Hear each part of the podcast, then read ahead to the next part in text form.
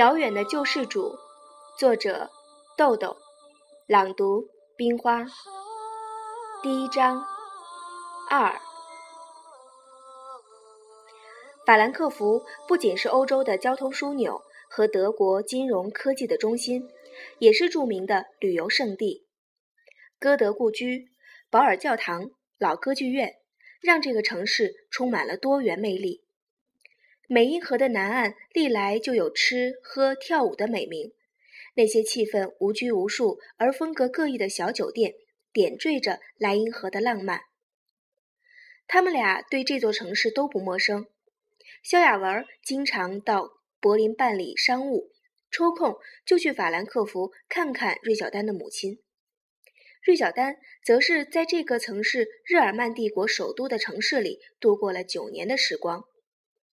芮小丹的母亲经营的紫竹园酒店就在美银河南岸，这是一家店面不大的中餐馆，门前的露天酒吧有二十多平方米，遮阳伞下的圆桌有些空着，也有一些坐着喝酒聊天的客人。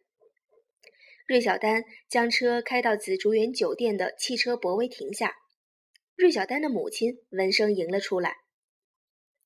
芮小丹的母亲张慧敏五十多岁。是那种干练而有修养的妇女，她的眼角刻满了皱纹，慈祥的目光里夹杂着几许孤独。萧亚文人还没下车，就亲热地喊道：“张姨您好。”瑞母也热情地说：“路上累了吧？快到里面歇歇。”芮小丹关上车门，对母亲说：“妈，雅文还要赶晚上八点的飞机回去，就待几个小时。”五号车空着，我和雅文谈点事儿，给来点喝的吧。瑞母吩咐过招待，又问萧亚文：“这么大老远的，怎么待这么大会儿就走啊？”芮小丹说：“妈，没事儿，他要的就是这个劲儿。”萧亚文说：“张姨，我下个月还来柏林，可能没时间来看您，先跟您说一声，您可别挑理儿啊。”瑞姆说：“你们都忙，不用惦记我。”萧亚文到洗手间洗了把脸，又重新补了一下妆，走到五号桌，将手里的包放桌上，在芮小丹的对面坐下。桌上不但有两份咖啡，还有两杯法兰克福最经典的苹果酒饮料和两份世界名菜——法兰克福香肠。萧亚文低头闻了一下，陶醉地说。啊，好情调！芮小丹说：“吃的喝的都有了，细说从头吧。”他一边说着，一边从手袋里拿出香烟和打火机，抽出一支点上。这套动作娴熟自然，一看便知是有点吸烟史了。萧亚文惊讶地问：“你怎么学会抽烟了？”芮小丹说：“去年卧底。”当了一个多月的坐台小姐，就学会了。萧亚文坏坏的笑着说：“没学点别的？”芮小丹立刻被逗笑了，说：“你好淫荡啊！”萧亚文哈哈开怀大笑，笑罢归入正题，说：“老板交代个差事，想找个离北京远点的地方租套房子，意思是没有熟人打扰，他想一个人清静清静。”我想来想去，还是把它放在古城比较合适。你办事有分寸，能有个照应。芮小丹说：“清静，躲什么？是警察还是仇家？”萧亚文说：“我来找你，本身就含有政审担保。”然后他从包里拿出一张身份证复印件和一张个人简历递了过去，说：“这是这个人的情况。”芮小丹扫了一眼身份证复印件，然后看个人简历。丁元英，男，一九五九年出生，籍贯成都，北京户口。一九七八年考入清华大学，一九七九年留学柏林洪堡大学，一九八五年获经济学硕士，同年就职于柏林 HNS 国际金融投资公司。一九八九年就职于北京通达证券公司。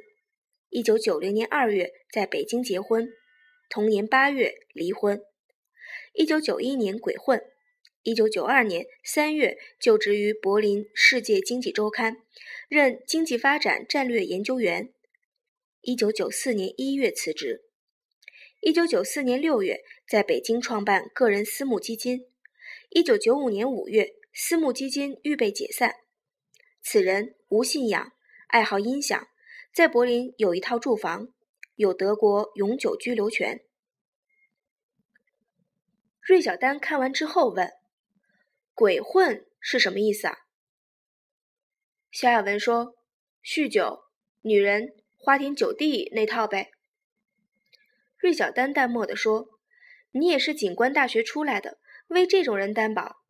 当然，花天酒地并不违法。”只是一种带符号的生活方式。肖亚文说：“我无需为他辩解，也没说他是好人。只是如果按你的逻辑，你也是警官大学出来的，你是刑警，那你认为女人抽烟是不是也带着一种符号呢？”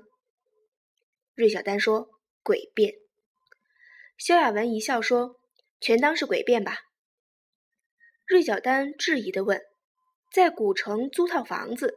就这么简单，萧亚文说：“要这么简单，我就不找你了。北京周围的城市，我哪儿租不来一套房子？我刚才说了，你办事有分寸，能有个照应。”芮小丹问：“分寸指什么？照应指什么？”萧亚文想了想，说：“就是你这么跟审贼似的，一问。”我还真难解释了。芮小丹笑笑说：“没关系，你慢慢交代，我听得懂。”肖亚文说：“本来我在天津租了房子，可是突然觉得不对劲儿。我发现私募基金实际上已经停业了，确切的说，已经进入了清算程序，就是说要散摊儿了。散摊儿就是解散，就是各奔东西。我给丁总当了一年助理。”说有幸也行，说缘分也行，总之我没见过这样的人，或者说他根本就不是人。芮小丹不屑地打断萧亚文的话，说：“不是人是什么？”萧亚文说：“是魔是鬼都可以，就是不是人。”芮小丹禁不住笑了笑，说：“怎么讲？”萧亚文喝了一小口咖啡。慢慢转动着杯子，平静地说：“会赚钱的人，地位高的人，有思想的人，有学问的人，我想或多或少，嗯，直接间接我都见过。但他们都是人，想的干的都是人的那点事儿。丁元英不同，他跟正常人的思维颠倒了，说鬼话，办鬼事，倒行逆施，但是还有道理。”像魔，柏林有个居士说他是极品混混。芮小丹说：“极品混混就不是混混了。”萧亚文说：“也是。”芮小丹说：“好，不管是魔还是混混，你要通过有个照应达到什么目的？”萧亚文说：“不能让这条线断了，得有个什么事儿还能牵着。”你在古城尽点地主之谊，顺理成章。你们不是雇佣关系，关照多少都是人情。我办完这个差事，就跟他搭不上话了。但我和你是朋友，你关照他，人情是记在我账上。关照他就是给我帮忙。芮小丹明白了一些，说：“总之，这个人对你有用。”你是想在私募基金解散之后还能跟他保持联系，慢慢成为朋友？萧亚文轻轻摇摇头，淡淡的说：“朋友，不可能，认识熟人，够得上说话，这就已经不错了。咱跟人家根本不是一种人，凭什么跟人家成为朋友？”芮小丹说：“仅仅是认识有什么意义？你总得为点什么。”萧亚文说：“认识这个人，就是开了一扇窗户，就能看到不一样的东西，听到不一样的声音，让你思考、觉悟，这已经够了。其他还有很多，比如机会、帮助，我不确定。这个在一般人看来可能不重要，但我知道这个人很重要。芮小丹又拿起身份证复印件看了看，抽了一口烟，慢慢的吐出，笑着说：“这人是让你越做越精了，这种事儿都能让你榨出油来。”萧亚文说：“可我先把自己榨出油了，这么一折腾，天津的预付房租和这次往返机票一共两万多块呢，全得我自己出，这才叫哑巴吃黄连，有苦难言。这事儿得自然，如果让他察觉到有刻意的成分，那我就丢人了。”芮小丹凝视着萧亚文的眼睛，许久没有说话，就像在破译一道密码。沉思之后，他把香烟在烟缸里熄灭，像场外评论一样说了两个字：“老道。”萧亚文像洞穿一切似的，一笑说：“我知道你在想什么。”芮小丹问：“想什么？”肖亚文说：“你在想，白领就是白领，四面动机，八方周到，不是吃干饭的。这事儿名为关照。”其实就是变相谄媚，连保镖都有了，而且根本不给你推辞的机会。芮小丹忍不住笑出声了，说：“你已经不是人啦。”萧亚文说：“你办事有分寸，得体自然，咱们是朋友，你就给我当回使唤丫头。其实我但凡有一点办法，都不会来找你。”我最怕的事情之一就是和你搅和在一起。芮小丹不解地问：“为什么？”萧亚文几分夸奖，几分嫉妒地说：“没你的时候，我往人堆一站还是个角儿；有你一在，我就成陪衬了。你看看你这脸蛋儿，哪像是肉身凡胎生出来的，简直就是鬼斧神工啊！你再看你这身段，腰细腿长，胸高屁股大。”再加上冷艳的气质，哪个女人愿意往你身边凑？芮小丹笑道：“用词粗俗了点儿，这马屁也拍得过头了，但我还是爱听。”萧亚文说：“私募基金清算分红的日期已经确定了，六月十五号在柏林。这样算下来，大概还有一个月的时间，又要租房子，又要布置，时间很紧张。”芮小丹想了想，说：“我已经三年没来看老娘了，怎么也得度完假期再回去。你知道在刑警队请假多难呢？这样，我给欧阳雪打个电话，房子的事儿让他去办，具体细节让他直接和你电话联系。以后的事儿就交给我了。”萧亚文端起酒杯说：“那我就先谢了，我干了这杯，所有的心情都在这酒里了。”说罢，一口气把酒喝干了。芮小丹端起酒杯说：“别谢字，我受不起，我也干了这杯，扯平了。”薛亚文从芮小丹手里夺过酒杯说：“你得开车，不能喝酒。咱们难得在国外一见，怎么也得留几张纪念照吧？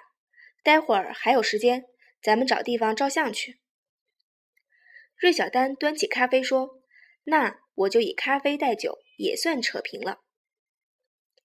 萧亚文细细端详着芮小丹，停了片刻，说：“小丹，有几句话，不管是不是多余，也不管你怎么去想，作为朋友，我都必须得给你几句忠告。”芮小丹说：“你讲。”肖亚文说：“当你觉得这个人很特别的时候，千万别对这个人动心思。”一旦动了那种心思，你就算把地狱之门打开了，除了自己受折磨，不会有第二种结果。